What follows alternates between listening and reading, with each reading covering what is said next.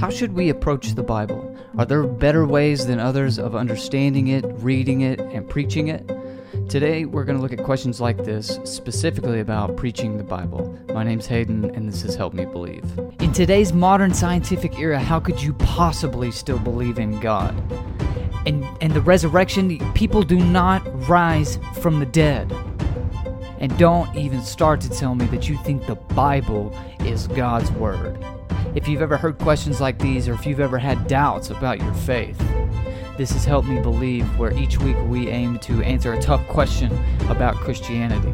Our aim is to strengthen the believer and answer the critic.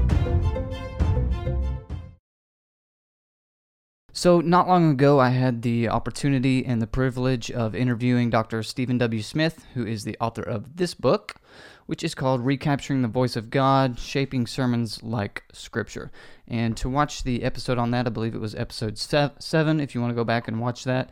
And uh, we talked about his book, which is uh, mostly about um, understanding the Bible and how to preach it and uh, that sort of thing. And um, there's a lot to learn there. More um, there's more there than just for preachers. If you're not a preacher, there's still much here for you to learn. It, it also illuminates how to understand the Bible, how to read the Bible and apply it. So um, that doesn't just go for preachers. Obviously, that goes for all Christians, uh, anybody who wants to approach the text.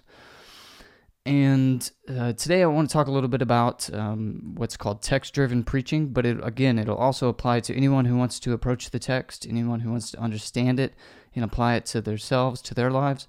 So this is more than just for preachers. I want to, to make that clear, or I, I probably wouldn't cover it if it, if it wasn't.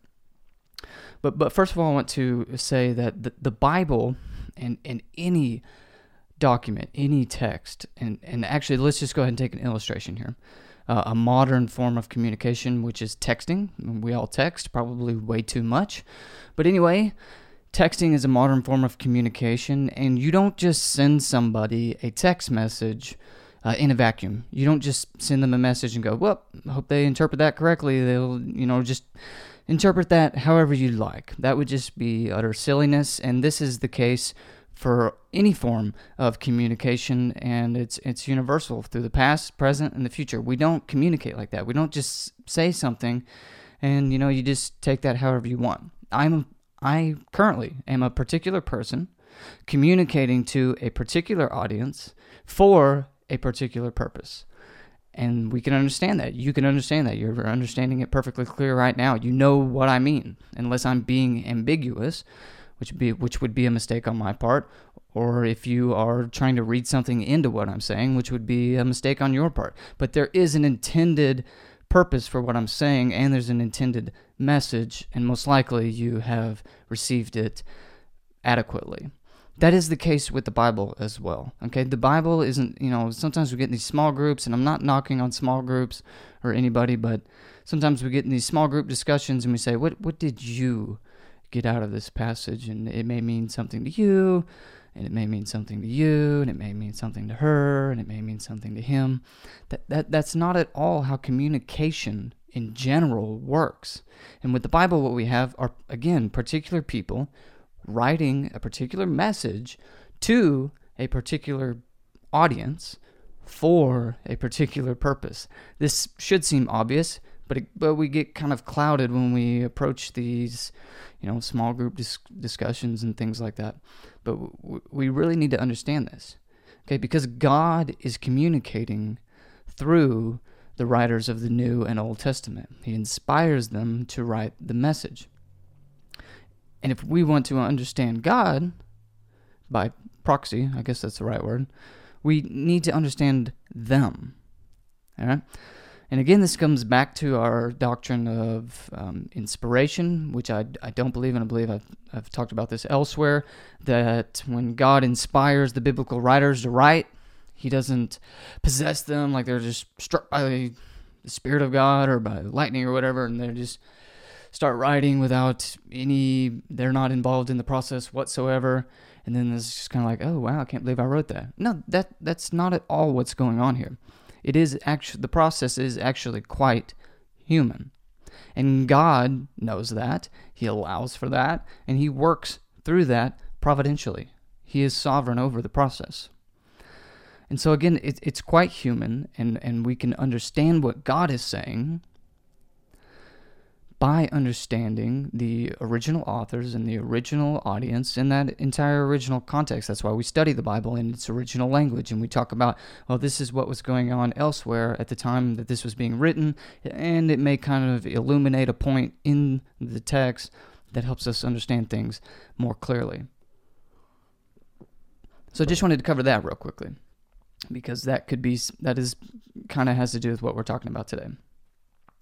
But um, back to um, Dr. Smith's book and our discussion, and, and specifically about preaching. In light of that, and also in light of our theology of of preaching, which, which is what we talked about, um, Dr. Smith and I talked about in the interview, um, it looks a lot like this. So God has communicated specifically through Jesus. We know that. Um, it comes straight from Colossians 1.15. It comes from John 14.9. And, and the clear teaching, the clear understanding is that Jesus is the exact representation of God. Jesus is God in the flesh. And so when you look upon Jesus, when you listen to Jesus, you are looking upon God. You are hearing God speak.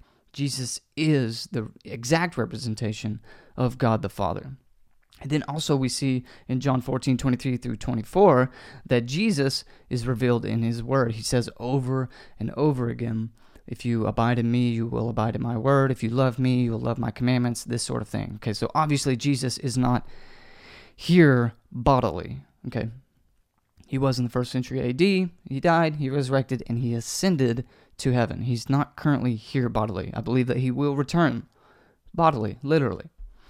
But he presently is not. If that much is not clear, it ought to be.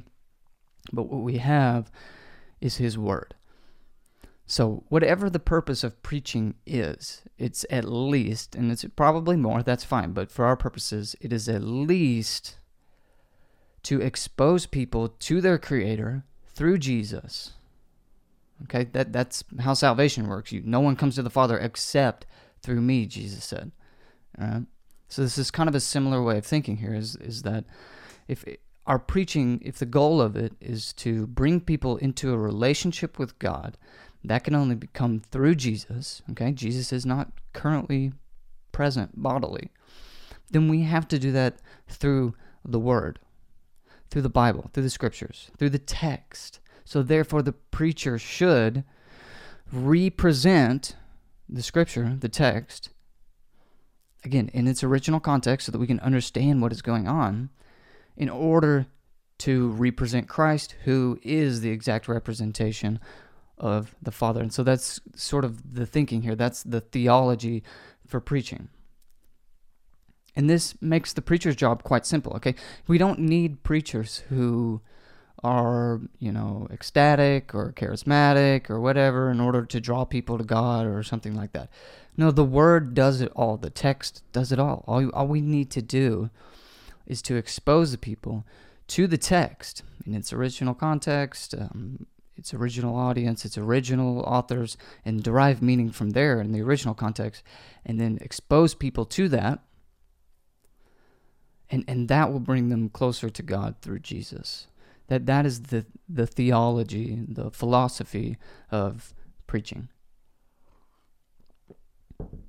And what that means is, or what would seem to follow upon that means that our sermons, and this is the point that Dr. Smith is making in his book, as well as in our uh, interview, again on, in episode 7, the point he's making, and that I would 100% concur with, is that our sermons should be shaped, informed. They should look like the text. And, and uh, uh, another scholar, uh, Dr. David L. Allen, who I think I'm going to have on the show hopefully soon, he um, he said something something like, um, "We don't preach sermons. We preach texts." And that is to say, what Dr. Smith is saying, that the text informs and shapes our sermons.